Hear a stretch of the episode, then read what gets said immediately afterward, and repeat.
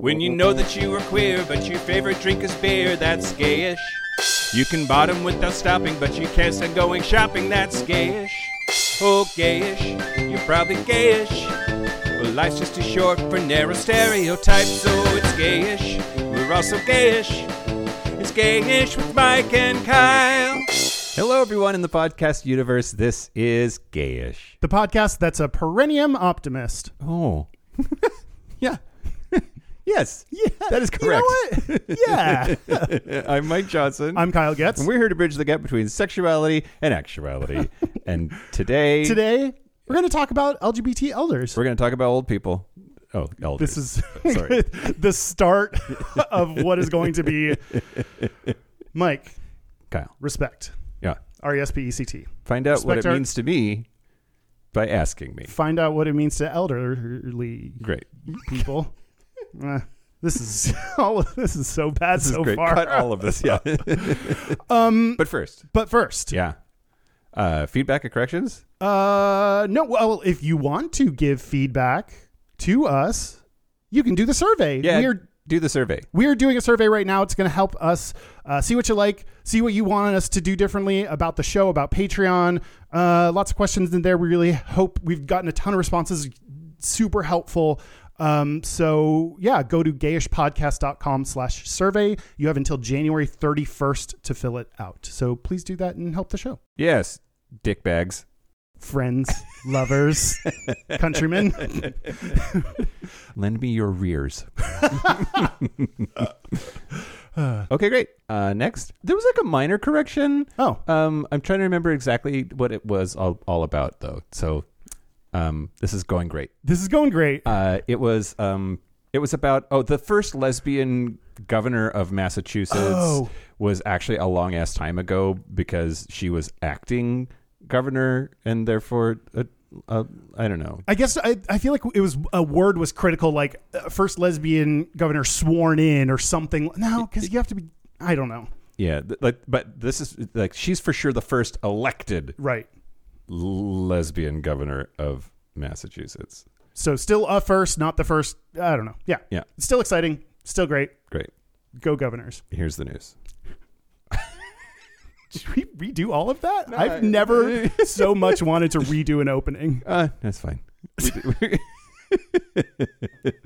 Nobody listens anyway. Okay. Kyle. sure. Shut your mouth hole. It's time for your ear holes. News, news, news.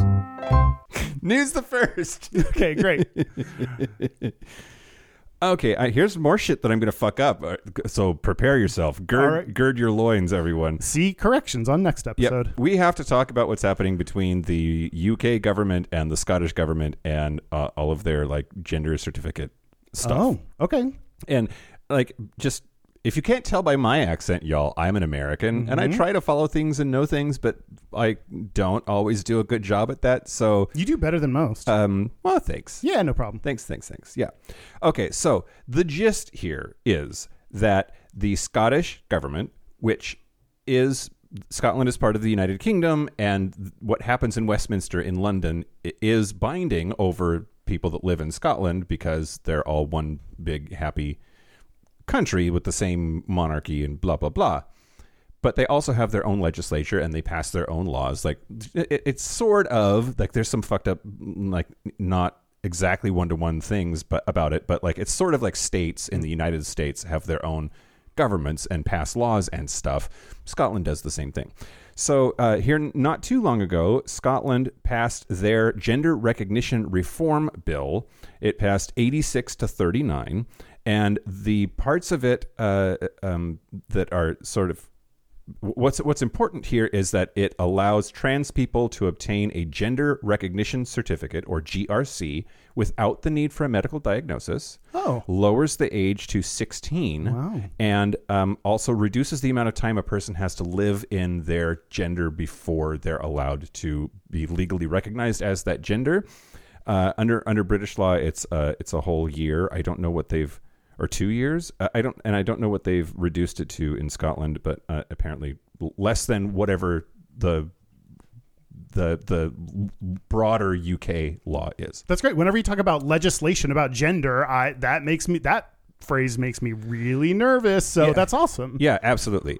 And and so so, but now that has set up a uh, a a fight because the Tory government, they're the. Shitbag fu- face asshole party of of what happens in in the UK, and the new Prime Minister Rishi Sunak. Um, have indicated that they are going to go after a Section 35. A Section 35 means that they are basically trying to veto Scotland's law on uh, the grounds that it's supposed to be UK law that supersedes it, and the way they're going to block it is by not sending it to the king to sign it. So hmm. they're blocking the royal assent. Royal assent is what is needed for legislation to actually become law and active. So it's it's a it's a fucked up like we're not going to give this bill to the king so that it becomes law, which is almost never done. Isn't it like a formality? I talked about this on the episode about the Queen when we talked about old white ladies and talked about the Queen, Yep. and it seemed like it was just a formality that like typically it is but formality or not it is a requirement hmm. and and the tory government has indicated that they're going to block it. That's so shitty. they're trying to say that it's a like in the United States, we would say a federal versus states' rights issue, hmm. and that the UK government has a vested interest in making sure that the uh, gender policies of all of the members of the United Kingdom are compatible and um, on the same page. And there's an Equality Act that they passed way back in the day. When was that? Uh, the Equality Act, I, I t- like 2010 or something that that uh, already outlines this for UK wide. That's this: uh, you have to have a medical diagnosis, you have to be 18, and you have to live as your um, gender uh, for uh, some. It's a long period of time. It's like a year or two before before you can actually legally change your gender with this certificate. So what's what's super interesting to me about all of this is the Scottish people and the the Scottish National Party, the SNP, have been chomping at the bit for years, especially after the Brexit bullshit, to just leave the United Kingdom. They're like one foot out the door. Fuck this. We want to be our own country again. The United Kingdom can suck a dick. We're going to be Scottish. Fucking We're deal with it Do genders the way we want to do genders. and have our own money and be part of the European Union, hopefully, because Oh. they didn't want to leave. Uh, you know, a, a- Huh. a whole, uh, anyway. So it's entirely possible that like radical trans ideology is, is going to result in Scotland asserting its independence. Can you imagine? Is right. the uh, like assassination of France Duke Art, whatever the fuck that kicked off World War. Like this is that for Scottish independence. Yep, it might be. What a weird like confluence of events. What a weird confluence of events. Yeah, so so we're on the lookout to see if they're going to go after that Section 35 or hmm. not.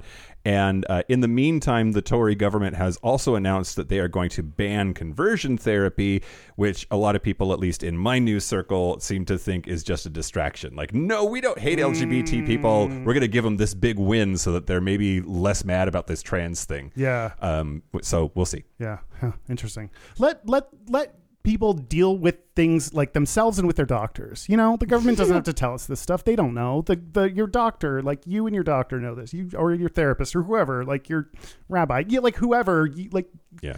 you, the government doesn't need. We don't need one more person deciding what your gender is for you or how to do your gender. Yeah, right. Well, and and uh, the, the the Tories are also um, uh, repeating a lot of turfy bullshit about like it's for it's for preserving women's spaces and you know Yeah. blah blah blah. Really, very much just leaning on the the the bullshit idea that it's just a dude putting on a dress to go molest women, which that's just so fucked up. Yeah. It, it's not true. It's it's happened exactly zero times. Yeah. anyway, Yeah. uh, news the second. News the second. Uh, I love this. So Marjorie Taylor Greene, uh, head cunt uh, here in, in the United States these days, uh, threw an anti-trans rally at the United States Capitol, and uh, only twelve people showed up. so there was uh, there was right wing Christian anti LGBTQ lobby group Moms for Liberty and members of the staunchly homophobic, transphobic, and queerphobic conservative think tank Heritage Foundation present. Um, and then known J.K. Rowling fan Chris Elston showed up. Uh, detransitioner Chloe Cole, which we've talked about a couple Oh. of times off and on, was there. A conspiracy theorist named James Lindsay and so-called comedian. That's that's bitchy journalism right there. That's really funny. Uh, uh, Alex Stein. Um, the signs that they hold up are just, they're just, it's just, I don't want to repeat it actually. I realize Mm. that sometimes, like, we talk about all this stuff so often and just the awful shit that people say probably doesn't help to hear it over and over again. Mm. Like, we, But, and we kind of get the point. Like, we it doesn't add. I don't. Yeah, uh, you named the bullshit, it was on a sign at that very pitiful rally. Mm. Um, y- yeah. Anyway, so it, it's it's interesting that it was just such a colossal failure, right? Yeah. Like sometimes I think that we think that the the fringes that are anti-LGBT in some way are like massive, and I don't think it's nice when they aren't, right? Like very vocal minority. yeah, if there were thousands of people there, then I'd be like, ah, fuck, that really sucks and it's awful. But, but Yeah. but but twelve, I don't know. I could Yeah. run over them with my car. It's fine. this is going to be evidence in court. I uh, News the last. great. Okay, great. Uh, I love this. This is my this is my my favorite news story of the week. I think Dr. Matt Heinz, who is on the Pima County Board of Supervisors in Arizona, is a Democrat and he is an out gay man. He represents District Two on the county board, and uh, about two hours into a meeting, a a jacked dude wearing a speedo rolls into the back uh, the the background uh, and uh, just like puts on a tank top and leaves. He's not that jacked. He's but he's very very fit and super sexy, uh, and and wearing a, a speedo. A lot younger than than than Doctor Matt here. Anyway, he predictably now, despite the fact that like there was no there was no sex, there was no there was no dong in that in that thing. Who was that boy in the background and all of these allegations of that must have been a sex worker, that must be some like maybe a minor that he is uh, corrupting and uh, exploiting. Right wing influencers have have just you know they're trolling him. They said that he was wearing women's underwear, which so what if he was? First Right, of right, all, right. but then second of all, no, it was just a speedo. Like what's fuck you? What's wrong with you?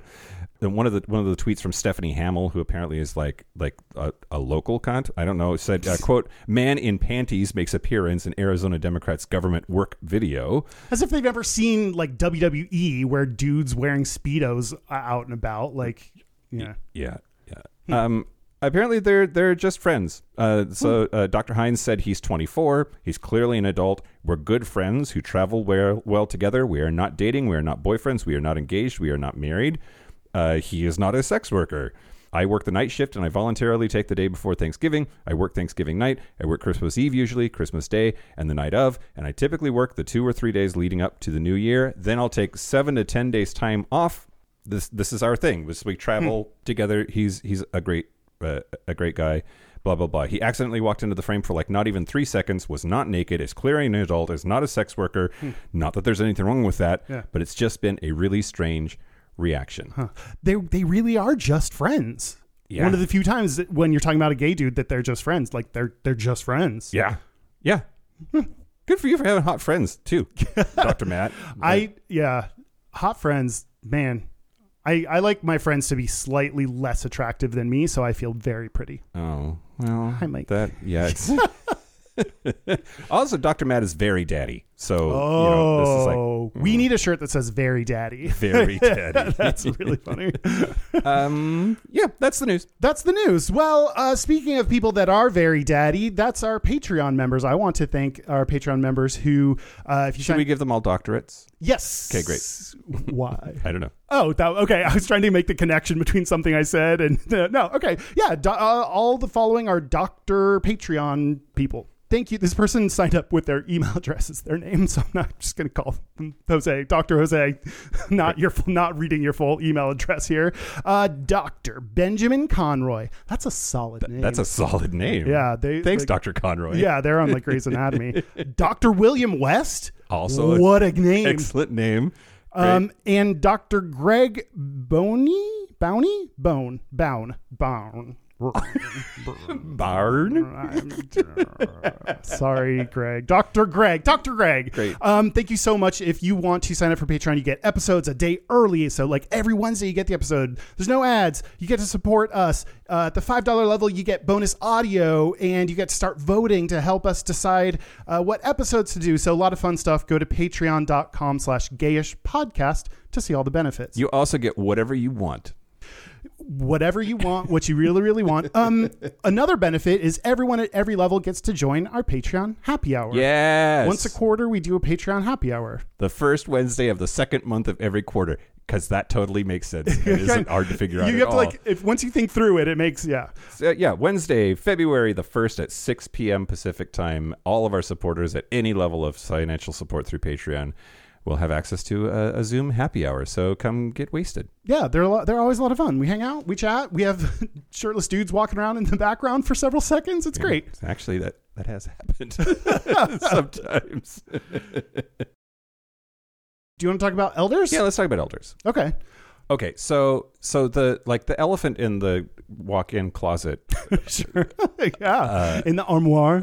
is uh, we lost an entire generation of, of gay men to AIDS. Right. Right? Like Yeah. there's just a very much wiped out segment of our population. And we're just now sort of starting to recover from that. Yeah. So that that just automatically, anytime you talk about elders and gay people, you, you have to talk about the fact that like AIDS killed them all, Right. And it's really interesting because like then the elders that we do have are so valuable and Yeah. and and precious, and I wish I knew more of them and talked to them more about this stuff. Yeah, me too. Um, and, and like we're we're running into a lot of firsts We don't know how to deal with and manage the the needs, the infrastructure, what we need to help support LGBT elders. Yeah. Um, we're gonna have a guest on. We're gonna have Dr. Linda Marchesani on to talk more about it. So we have an expert.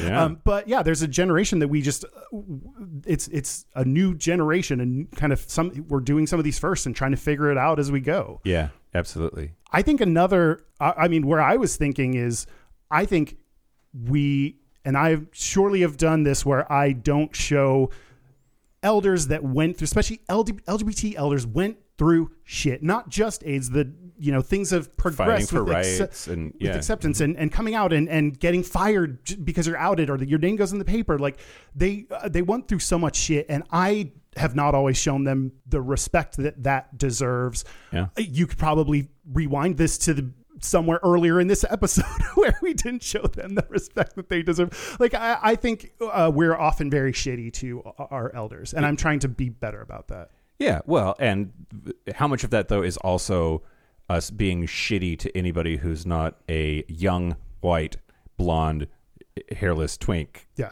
there are people. right? Like like being being old is like a crime in and of itself in large pockets of gay society. Just look at Grindr. Oh yeah, you get to like four, what like forty and you're dead. Like that's the thanks, like, Kyle. That's the like you. There's a certain age where it's people are like, no, not above this. Like it, Yeah. it sucks. yeah, absolutely, absolutely. You're you're very alive to me, Mike. You're vibrant, full of life, full of other people's life. Sometimes. Yeah. Well, and you know, uh, the daddy thing is working.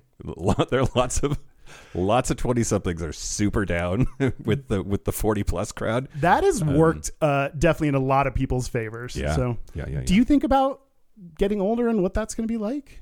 I do all the time because I'm I'm worried that like I'm well I'm single and I'm going to be alone forever and not have kids and who's going to take care of me and like I don't want to I don't want to die alone and be lonely and like it's just that's just all of that's really sad to think about so let's go to the bar Yeah, yeah. I I think the exact same thing. I'm like very frustrated that I'm at this point in my life and I'm not dating someone or married. Like I, I think we often are delayed in many of us who didn't get to come out or didn't come out earlier. Like we're we're delayed in so many things, and that just pushes everything back. And yeah, like this is a common thing with LGBT elders is like they don't have the same familiar familial f- support structure yeah because they may not have kids or their families may have disowned them or what have you. So I think about like um, when I when I'm looking back on my life, will I feel like I've achieved what I want to? And Oh. I'm very worried that I will look back and be just like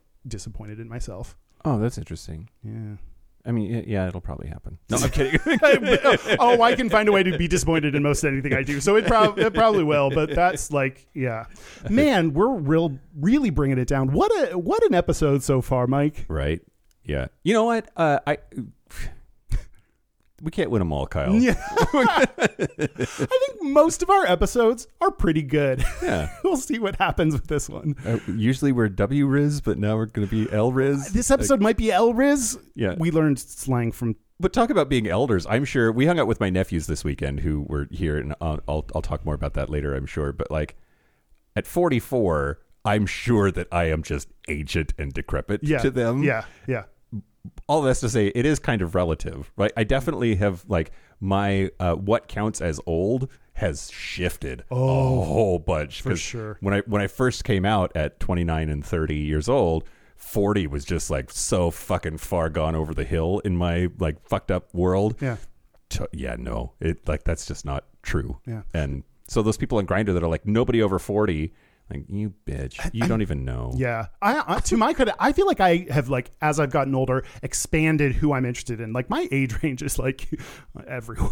I don't know, like or like body types have changed. Like that's a I don't know. I, yeah, you just have to get older and wiser and learn why like the things you might have done or said are were were shitty. So I don't know.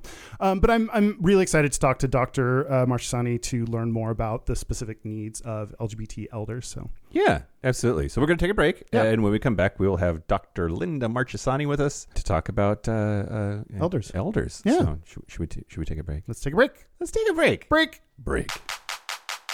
This is the part where Mike and Kyle take a break.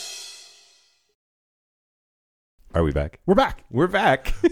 we are back. We are here with Linda Marchesani, she, her pronouns. Uh, she is on the Gen Pride Board of Directors, which we'll talk a little bit more about Gen Pride, and has a doctorate of education from the University of Massachusetts. Thanks so much for being here. Thanks, Kyle. I'm really, uh, I'm really pleased to be here and glad to be talking about Rainbow Elders today. Well, funny you mention. I was going to ask about the nomenclature, both labels you use and and how to talk about. I, I heard you when we were talking talk about rainbow elders, and I that was the first time I'd heard it. So can you tell me a little bit more about that? Sure. You know, as you know, we have a very uh, broad and inclusive community, and if we were to identify, and I'm not sure I'll get all the uh, folks in there, but LGBTQIA plus Two-Spirit.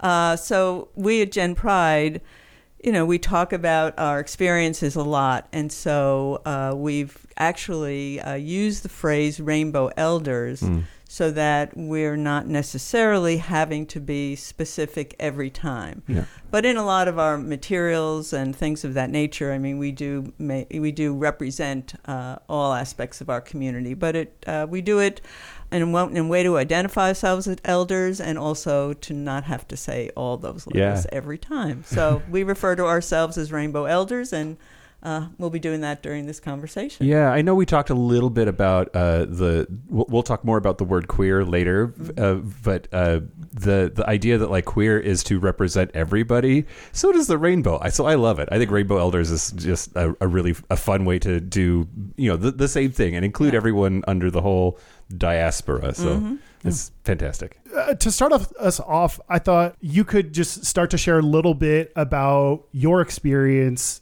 in the LGBT community, and so we know kind of your frame of reference as we're having this conversation.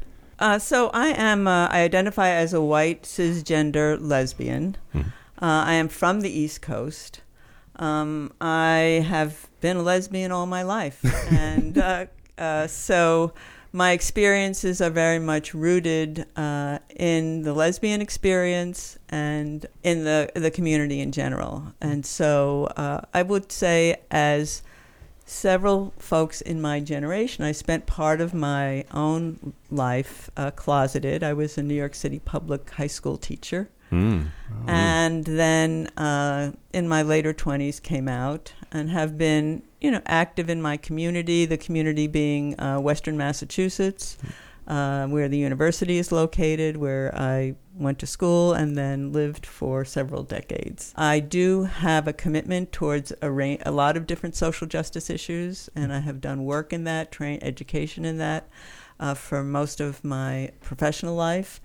And so when I came to Seattle and looking for a way, which was in about 19, 19 2017, looking for a way to connect with those things that I'm passionate about, uh, that's when I found Gen Pride and started out as one of their trainers going into various uh, social service agencies, various assisted living facilities, senior centers to talk about the experiences of rainbow elders and ways that we're both continually discriminated against in both medical settings and senior settings and what they can do to change to make it more welcoming and exclusive, inclusive and to meet our needs. Hmm. I, I- know that like there, there's so many problems in this country, in particular, with elder care and elder abuse, and I don't really never really thought about it that like you add the compounding effect of being uh, under the rainbow, being being a rainbow elder. I imagine those things sort of multiply against each other to to create a lot of difficulties. They do, and I think part of it really has to do in, in part with the historical context. So a lot of the el- uh, our elder population, myself and and you know somewhat younger, somewhat older than me, but particularly folks older than I, they came of age at a time when being you know lesbian, gay, bisexual, being uh, queer. Um, was criminal. They were psychologically uh, seen as, you know, um, having mental mental illness, and they could lose their jobs. Lesbians could lose their children. Um, you know, they were ostracized in their families and religion. So it was a highly uh, discriminatory and highly stigmatized environment. And so that, you know, led to a lot of us forming families of choice mm-hmm. since we mm-hmm. weren't always welcome out and welcome in our own families. Um, and so th- that fear, all of those fears, a lot of folks lived a good part of their lives in the closet, mm-hmm. hiding who they truly were. And so as folks have aged and have needed services, even you know it, when as we age we can become very vulnerable. We hmm. have illness we have aging we need other people to help take care of us. And so both for folks that have always been in the closet and had that fear of discrimination when you have the vulnerabilities of aging that's even more intensified. Mm-hmm. And for some folks who have been out for fear of being discriminated against because service providers uh, and other folks or other folks in, in various settings still carry prejudices and discrimination will go back in the closet. Wow. And it, all of it has a compounding negative effect on our health and well being. Uh, talk to me a little bit more about the importance of the chosen family. Then Uh, you you used a, a phrase earlier that I I didn't catch. Mother mother of the heart is Uh, well, uh, my mother of the heart, who's going to be 100, uh, is part of my chosen family. Uh, she was not my biological mother, um, but she was uh, she is a woman who was very uh, embracing and understanding of me uh, as a lesbian, and really. Uh, I received a lot of love and affirmation. Not that I didn't receive love from my own mom, but she was able to give it to to me in a way that my mother could not. Hmm. interesting. I just never heard that that phrase before. That- Oh, I think it's a little unique to me. oh really? Oh okay okay. I like it It's- though. Well, I do. I think actually, in my friends, you know, instead of uh, this is a little sidebar, but instead of like my stepchild or my this, my child of the heart. Hmm. You know, we all have. I mean, you don't have to be a rainbow elder or a rainbow young person to have, you know, relate family type relationships. Yeah. Uh, and it's a way to, for me, it's a way to honor that relationship and how important it is in my life. And many of us uh, have chosen family. They are our, they're our family. They're our family of the heart. They may not be family of the blood, but they are. We are closer. m- Many folks closer to them than we may be to our own biological families. It reminds me a little bit of the way that um, drag queens will have drag families, right? Like Yes. there's the, the drag Yeah. mom, and Yeah. like so and so is my drag sister, and they have these really tight family-like Yeah. structures. That uh, it's so it's I think it's really cool. Yeah. talking about some of the unique experiences of the Rainbow Elders, I mean, going through Stonewall, going through AIDS, like there are so many monumental moments that I only read about and, and learn about. And I'm curious if you can talk more about just, I don't know, some of the most important things that you experienced. So, you know, again, my uh, experiences are rooted in being a white cisgender lesbian, and that's very different from uh, gay men in the 80s and you know, 90s during the AIDS epidemic. So, um, and that was kind of removed from that wasn't part of my experience. I wasn't in a community uh, where we were actively supporting gay men, and you know, in that in that regard. Uh, I mean, I was, uh, it's, you know, Stonewall happened. I was out. I was going to the clubs in New York at the time. Wow. Uh, so, you know, I do remember that, and I do remember the changes that started happening. I think that some of the really, you know, if I think about what are the really nodal points in our own historical evolution, uh, Massachusetts was the first state to legalize gay marriage in 2004. And so, being in Massachusetts at that time, and you know, I knew uh, some of the couples that were part of the suit, and uh, just friends just started getting married, and and that, uh, to me, the ability to be able to legally marry your partner, your life partner, is one of the most important things that have happened in our own evolution. Now, I know not everyone's a fan of marriage, um, but I think uh, you know even as you get older, the the fifteen hundred rights and benefits that you get are are important. And there's a way that you know as soon as my, my wife and I got married, and you know we were talking about well, what's the term we're going to use, spouse, but we started you know calling ourselves you know she's my wife, mm-hmm. and there's a way that for myself, being able to refer to her as my wife, being out in the world, feeling no compunction about introducing, you know, either of us introducing ourselves as our wives, hmm. just for me felt very liberating. Hmm. Yeah. And it felt like we had arrived at a particular place and time that was very significant. I mean, for, for the record, I, I'm very much pro marriage. I do it all the time. I've, I've, I've, Mike, I've gotten married twice. Uh. So cur- currently single, but I, I have I have been married twice. But there was something really very cathartic and special and cool about calling him my husband. Yeah. Like it, it means something Yeah. to, to, to do that to do that and, and to say that and to call somebody that. So uh, I, I also think that for the heterosexual population, it's a framework and a construct that they recognize. hmm, yeah. And so having that shared construct, I you know, I think for folks can make us seem more connected and less other. Can can diminish some of the othering that happens with our experience. Yeah, absolutely. This, this is my registered domestic partner. Just doesn't it has an othering effect to it, right? Like, yeah, absolutely. man, the downside of when uh, marriage passes, then my boyfriend at the time, everyone was asking us if we were going to get Right. married, and we were like, "We've been together a year." like, no, no, I like it. I, but yeah. Then I'm I'm curious next to hear a little bit more about. There have been some studies that have helped us understand Seattle. Rainbow Elders experiences in Seattle and some of the needs. I'm curious to hear a little Sure. bit more about those. Well, Dr. Uh, Karen Fredriksen Goldsen, who's a professor at the University of Washington and the founder of the Goldsen Institute, she's done. She's been very prolific in her research and scholarship on aging in general and on LGBTQ aging in particular. And in 2011, she uh, led the first longitudinal study uh, national study on the experiences of middle and older uh, rainbow elders. And she had 2,500 respondents in that. And then that was a follow up with a Seattle based study in 2018 that had over 500 folks. And uh, in terms of who participated, 30% of the participants were over 70, 33% were people of color, 43% were women, and 18% were transgender or non binary.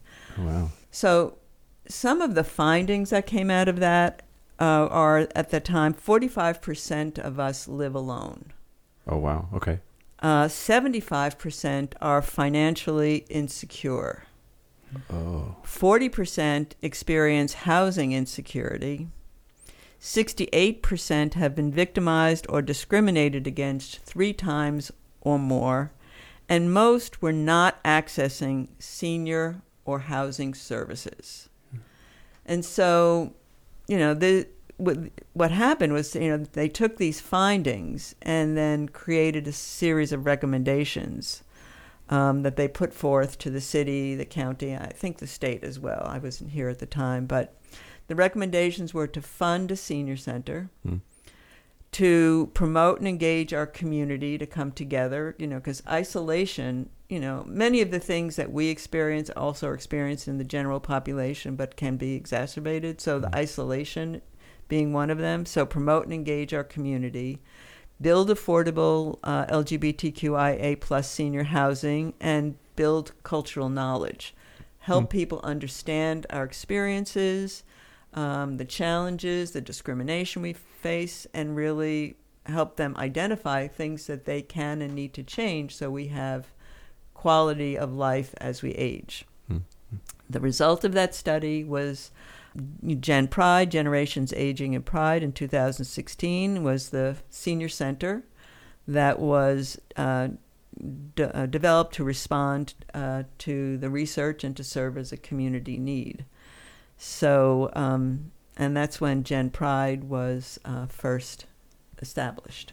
Uh, where where is the center? Well, right now we're right now we're in 12th Avenue Arts. Okay. Um, we will be when we get to talk about. We will be the ground floor of Pride Place. Pride Place being the senior, uh, the LGBTQ affirming, affordable senior housing, the first in Seattle, Huh. with Gen Pride uh, over 4,000 square feet. Gen Pride occupying the ground floor Cool. providing services not only to the tenants in the building, but to anyone in King County. I hope this isn't too reductive of a question. And uh, is there is there a lower limit to what what age you would consider somebody being a rainbow rainbow elder? I do believe 55 is uh, kind of the place that where we reach out, and Yeah. it's, it's kind of our marker age. Yeah. Okay. Yeah. Good. Good to know.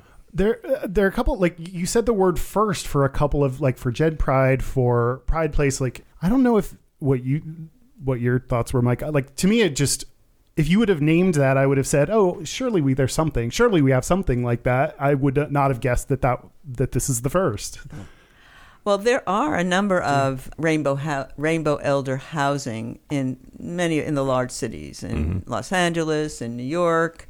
Uh, so This one in Portland. We have a listener, uh, Yeah. uh, Gary, who is in one uh, Oh. in, in in Portland. Yeah. so it's it's there the need is there the response is there it's largely in larger cities Hmm. but here we are and it's the first for seattle Hmm. Is Seattle just behind the times? oh well uh, we're in the middle of the times Okay. Okay. that? okay. That makes me feel a little Take it. better. All right. So you said uh, the the the the center then uh, at the new location that, that that's that's this year that's going to open Well, up. Uh, the center has been open and offering programs. Uh, we offer services, we offer support, we offer social opportunities. Um, we do a lot. There's a lot of every most everything right now is still online. hmm. So we have a lot of exercise classes, yoga, strength and balance. Um, we have health and wellness, cooking classes. We have arts classes. The, the there was a whole writing lab. I think this was before COVID, where a book was published. We bring in legal aid, talk about end of life planning uh, and things of that nature. Uh, we have a movie club. Um, we uh, cooking classes. We have peer support. Uh, you know, there's a social worker on staff, and uh, there's been caregiver support groups, peer support. Uh, you know, especially during the pandemic, the isolation.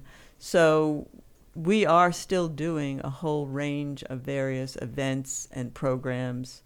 Just most of them are online. hmm We did actually, though, this past fall, we had the first kind of coming out of COVID, you know, in person group, facilitated group where just people got to talk about, you know, what's it like to, you know, re enter society. hmm So, but when we, you know, in the fall, we will move into our permanent home, which will be this over 4,000 square foot community center. It will have a congregate kitchen. We'll be able to serve meals. It will have a health center.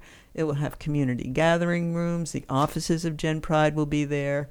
Um, and it, it will be, as I said, it will be the anchor uh, in this building. That's Uh. I'm I'm I'm interested. I, don't know how to ask it other than to just ask. Uh, would, would those services include like sexual health support? Because I, I think there's a there's a stereotype out there that that older people don't really have sex lives, and they are wrong. Right. Like, Right. We, we we know we know that that they do, and we haven't actually begun to sort of coalesce around what are the health needs that the clinic is going to offer and who's going to offer them.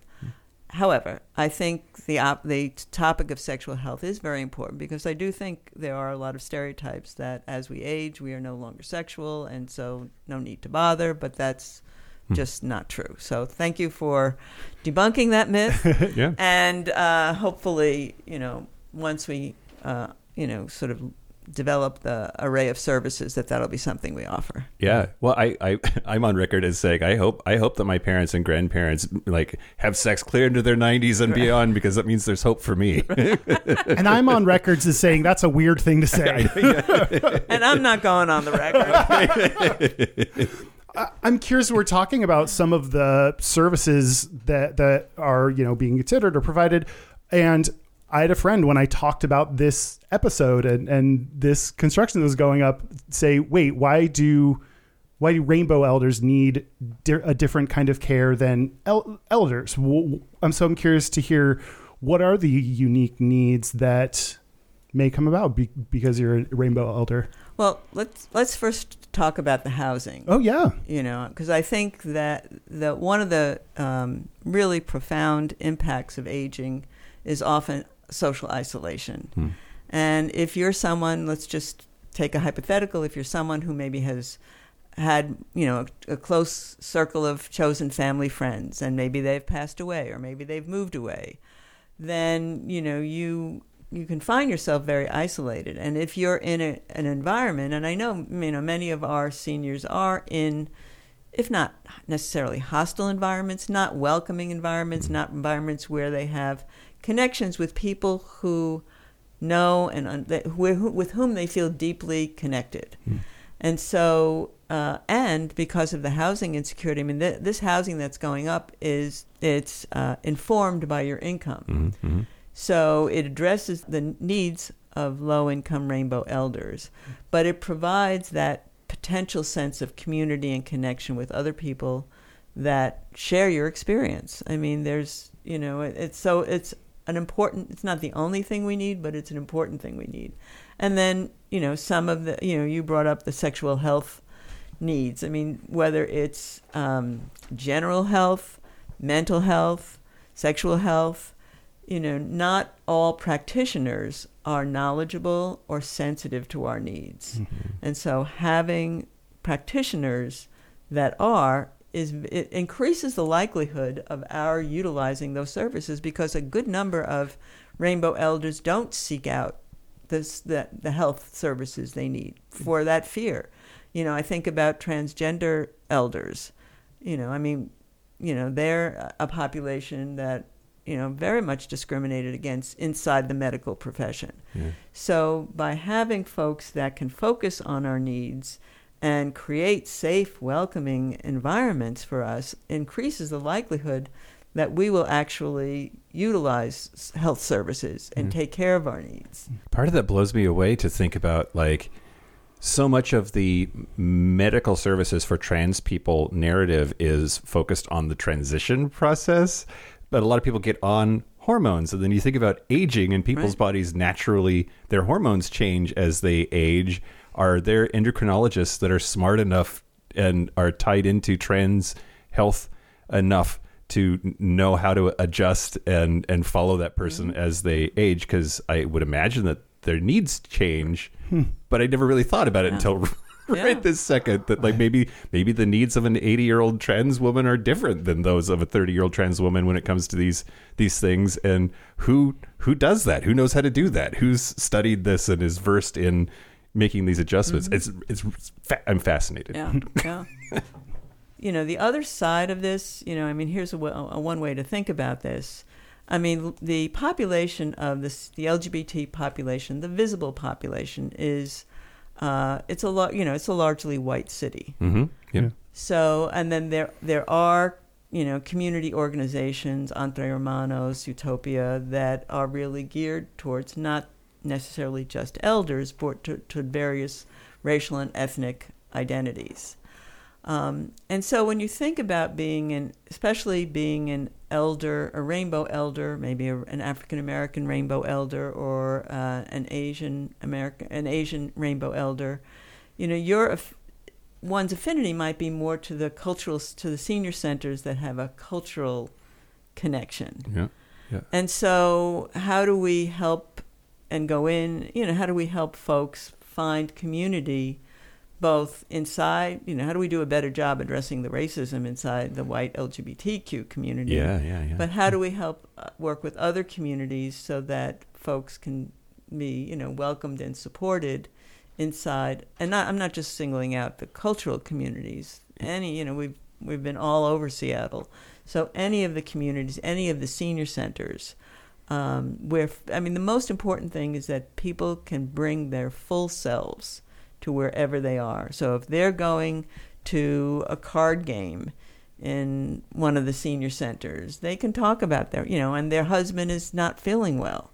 And everybody in the card game is sharing about either their issues or the issues of their spouses. Well, you know, uh, everyone should be able to talk about what's on their mind and to get that mutual support and doing that freely. Mm-hmm. And so having an environment where the, the centers take the lead in helping to create that environment, and we definitely work with them to think about ways that they can do that, Hmm. so that we can bring our full. I mean, that's really the bottom line: is being able to be our full selves as we go through all the different stages of life. And all the different, because our needs change, the environment, the people, the you know, the providers, things of that nature change, so that everyone will be able to see us and value us, and respect us, hmm. and we can we can bring our full selves hmm. Yeah. to all of those experiences. Hmm. yeah. Are you ready for us to ask a little bit about some of the stereotypes? Well, as I said to you, I'm going to ask you about this. You're the ones with the stereotypes. yeah, that that was a that was a really great point. I'm I'm asking you what what's uh yeah. So I, Why don't you tell me, Kyle? What, Yeah. What do you? yeah, boy. Okay. I mean, one of the ones we mentioned is I think a lot of people excuse homophobia, transphobia.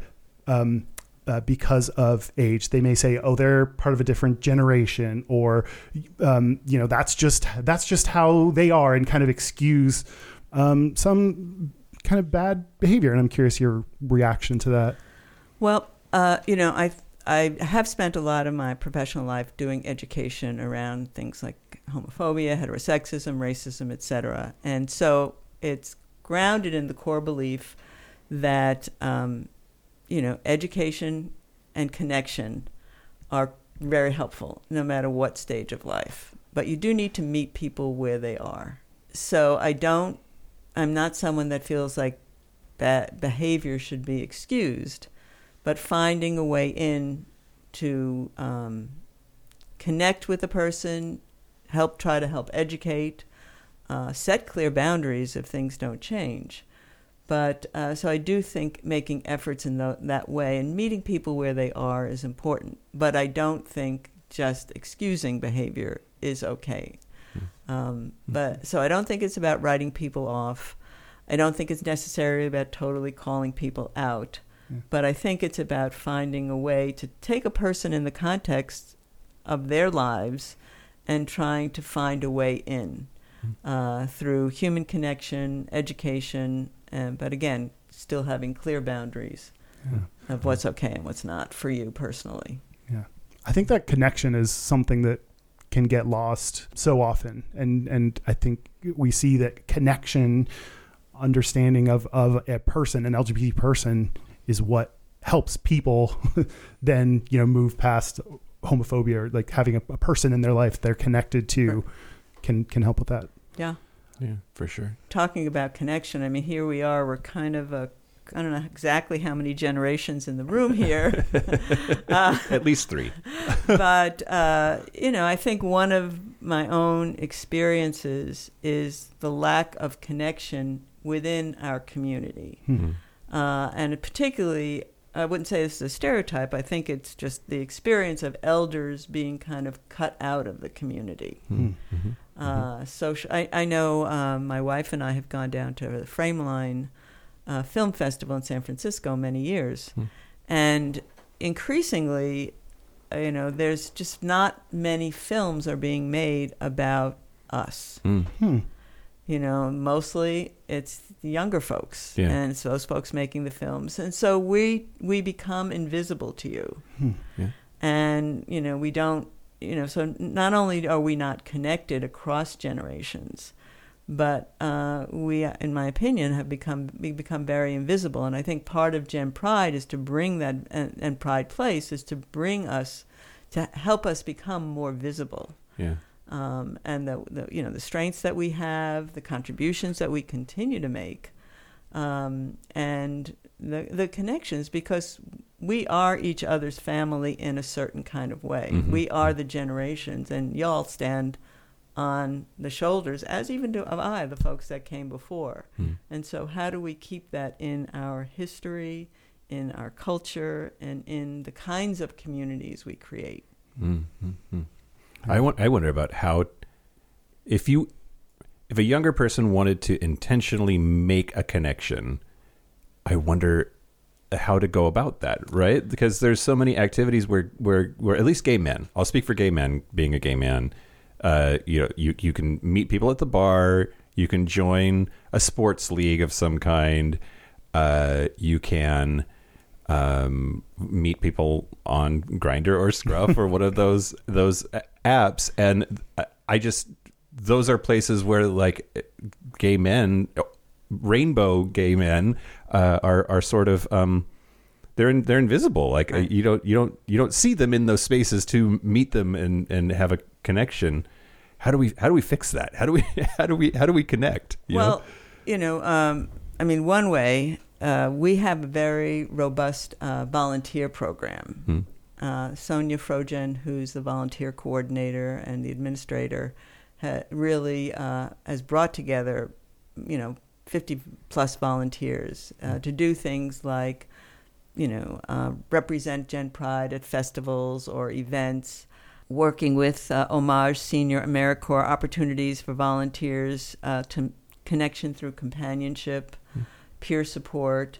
I know Age Pride has legacy letters where uh, younger folks work with older folks to help them write their stories. Hmm. Wow. Um, so I don't know exactly. I, I don't really have much to say about how to change the social scene. Hmm. Um, but for folks that are interested in building those cross generational relationships, uh, Gen Pride, volunteering with Gen Pride. I mean, we do have, uh, actually, uh, I do want to take this opportunity to talk about our Pillars of Pride event, Okay. which is our annual fundraising event. The first one was last year. Uh-huh. Uh-huh. Um, and it's celebrated close to May 16th, which is Honor Our LGBTQ Elders Day. Okay. Okay. And last year, we connected with about 12 organizations and invited each one to nominate someone within their organization to be honored as an elder in a, at our Pillars of Pride event. And uh, it, it, you know, in, in terms of actually seeing the vitality and the vibrancy of our community, I mean, that event really held it up and, and really made us visible. And, and the, the people that have contributed have, have created, particularly the Seattle community. Um, so that's a great place to volunteer or to come as a participant. Um, you know, so those are just some. I mean, volunteering, connecting with some of our events, um, and you know, in the spaces that you're in, to just remember, you know, to just to think about, okay, who's not here, Yeah. and how to bring folks in. Yeah. Yeah. Yeah. I wanted to also ask about, I've especially in the past like week or so, I've seen a lot of articles, discourse on like in the news about the word queer. And there are people saying that they don't like the word queer, and some people I think blame it on age that you know th- that's a newer word and and you know it's n- being newly adopted to uh, represent the community. Um, so I'm curious your how you feel about the word queer. Well, uh, queer is not a new word. It's actually a very old word that was really used to target us. You know, it was one of the thing, you know, whether it was sissy, faggot, queer, it was used to torment us and target us. Hmm. Then, you know, like many words have been reclaimed by many different communities. It, you know, there's a way that at this point in time it's being reclaimed uh, by our community.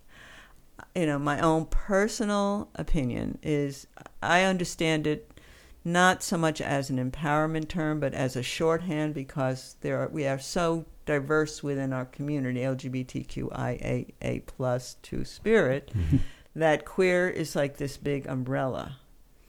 But as a lesbian, I feel very invisible inside queer. So Mm. it's not like I have an aver- you know I, I don't have negative experiences myself, but I feel the that as as I said as a lesbian that it renders uh, me and other lesbians invisible Hmm.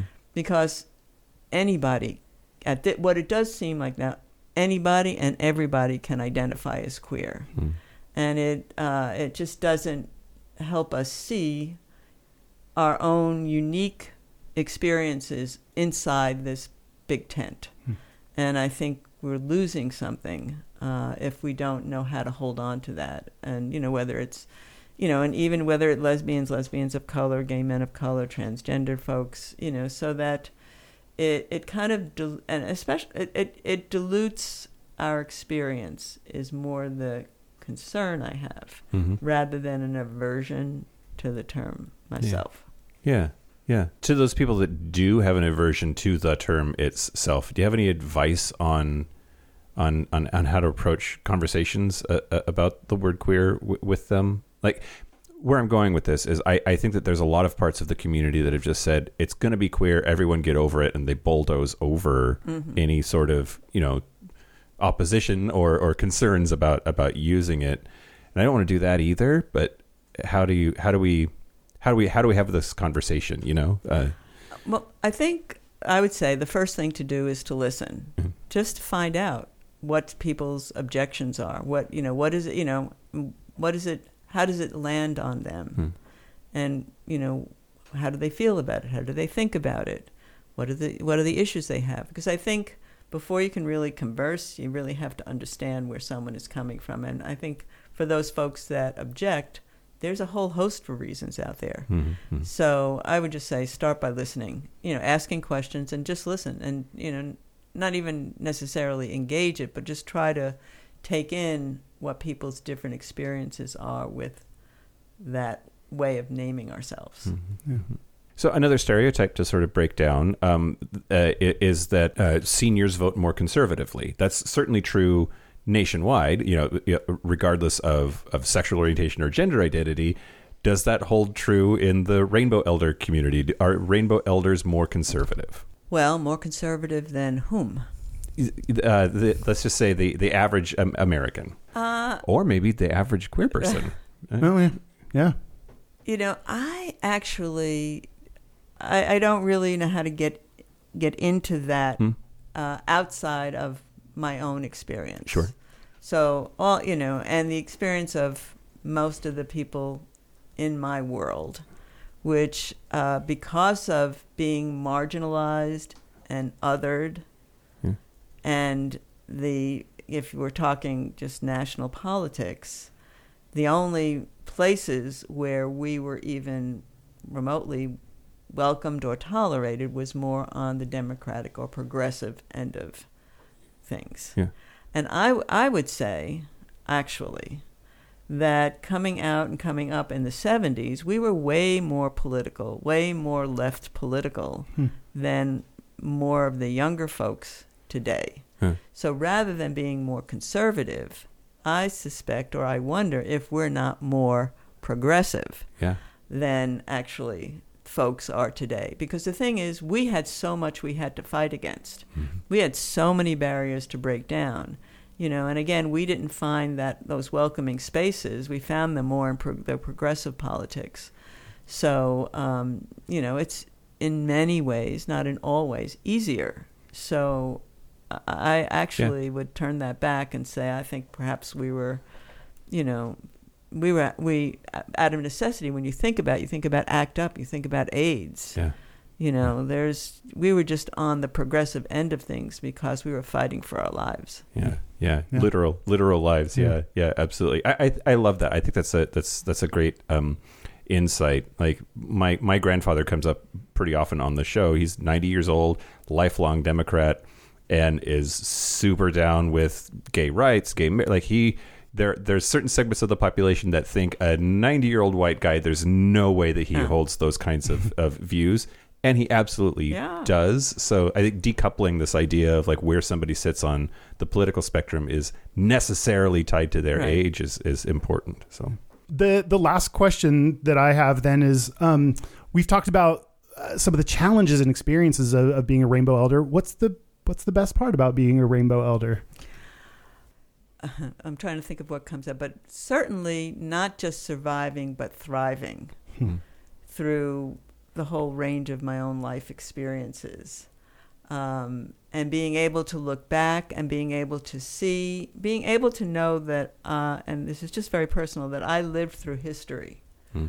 I lived through things uh, getting better for many of us, not all of us, but for many of us. And uh, so that's something that uh, I feel very proud about. I feel a lot of just, I just feel proud about that. And I feel that's uh, one of the joys of being a rainbow elder. And um, yeah. I love that. yeah, I love that too. That's really great.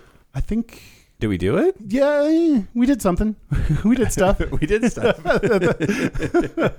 so should we take a break? Yeah, let's take a break. Great. Let's take a break. Break. This is the part where Mike and Kyle take a break. So are we back? We're back. We're back. We are going to do our gayest and straightest. We're going to do our gayest and straightest, but first, Dr. Linda Marchesani, where can people find out what you're up to, and where, where do you what do you want them to look at or know? Oh, well, we'd love for you folks to go to our website, genprideseattle.org. And um, when you go to the website, you'll find out about all the programs and events that we're hosting. You'll we have a whole uh, part of the website that's devoted to Pride Place. You'll be able to see progress reports on Pride Place. Um, you'll be able to see resource directory. So if you're interested in any resources, and you know, very important, you'll be able to donate. Uh, you'll either be able to donate to the campaign for Pride Place because we are still in the midst of a capital campaign, and or you'll be able to donate to our annual uh, fundraiser for Gen Pride. Uh, we really need the community support. We, de- you know, depend on the community support. So we hope that uh, you'll both go to the website, you know, in order to become more familiar with us, but also to support us as well. Uh, are those donations tax deductible? Yes, yes. Excellent. also on the Gen Pride site, genprideseattle.org slash unmuted is the anthology of uh, uh, Rainbow Elders shel- sharing their experience. So that's another Yes. thing you can check out. And Yes. This, this was the uh, a writing lab. Uh, I think it was about two years ago Hmm. uh, that a number of participants went through with a, a writing and an editor, and their stories have been published in Unmuted. So much to check out. Yeah. Awesome. Yeah, yeah, yeah. Well, uh, really quick, a couple of programming notes. Uh, we have been confirmed. We will be at the Treefort Music Festival in Boise, Idaho. If you would like to come and support us and see us do a live show, uh, uh, that is at the end of March. It's looking like Friday, March 24th is going to be our appearance. Um, we'll give you more details as we get them. But uh, if you want to start making a plan to see us in Boise, get now do it. yeah, do, We'll- do we'll it. Be there. Do it. And there's another gay show. Uh, so you can see a couple different gay podcasts that are going on at the same time. So it's going to be a blast. Absolutely. And then, second of all, uh, we said at the top of the show, but our Patreon happy hour, our first one of 2023, is coming up. That is Wednesday, February the 1st at 6 p.m. Pacific time. Everybody at every level of financial support is absolutely welcome to come kick it with Kyle and I for a couple hours. Yeah, it's a blast. It's a blast. Everything's a blast. I guess everything's a blast. yeah, everything's Sure. wonderful. Uh, our website is gayishpodcast.com. You can find us on social media at gayishpodcast. Our hotline, you can send us text messages or leave us voicemails, is 5855 gayish. That's 585 542 9474. Standard rates apply. Our email is gayishpodcast at gmail.com. And our physical mailing address is Post Office Box 19882, Seattle, Washington 98109. Uh, you ready for our gayest and straightest? Gayest and straightest. I'm going to go first. Okay. Okay, go great. for it. Uh, so the uh, the gayest thing about me this week is uh, I go to the, I go to the gym and uh, shh, yeah. uh, but uh, every, every every few months or so, once a quarter, give or take, they do this thing called the InBody. Where it's like you you stand on this scale with your bare feet and you hold the things and then it like analyzes your your body, uh, and the gayest thing about me this week is just the like sweating bullets, freaking out about how awful my InBody results were Oh, last God. week. Just because uh, between you you know the holidays and all that travel I did, and then being on my deathbed for weeks, I Mm-hmm. just it's not it's not good. And I'll get it turned around, but like There's nothing gayer than body image issues. no, yeah, exactly, exactly. Uh, and then the, the the straightest thing about me this week was uh, the the Seahawks game was playing in my living room all day yesterday. Now, granted, this because my brother and nephews were here, but uh, but but yeah, it's just so much. Football has so many like crunching sounds and yelling. It's it's Whistles. yeah. Um, well, my straightest is coming over to watch said Seahawks football game. I uh, that was I just I don't. Uh, uh, when would I go see a Seahawks football game? I did not see it, but like watch it on TV, mostly to see your brother. But You yeah. interacting with my nephews is the funniest shit I've seen. I've never met them before. yeah. They're very sweet. Um, my gayest is uh, we then played a game once the Seahawks lost, and there was a musical matching game. So they had matched the name of the musical to this to a song in the musical, and I won that the musical round. Yeah, you did. You like you kicked everyone's Yep, ass. yep. Your musical theater knowledge for sure ranks high in the in, the, In the- the gayest. Yep. what about you? What's your gayest and straightest? Well, actually, my gayest and straightest are one and the same thing. Excellent. So when I was in high school, I was a majorette or a twirler Okay. with the band in New York City and had many parades down Fifth Avenue. That's great. In the late 80s, I joined the uh, Freedom Trail Band of Boston as a twirler. Okay. And I was one of the few women twirlers in the country. Wow. And I would twirl at the Boston Pride. I again marched down uh, Fifth Avenue in New York City, but this time as part of the Freedom Trail Band of Boston, as in a gay, in a, as a gay and lesbian band. That's fantastic. Not not a lot of lesbian twirlers in the in the universe. No, no, Uh, not at that time. I don't know how it is now, but not at that time.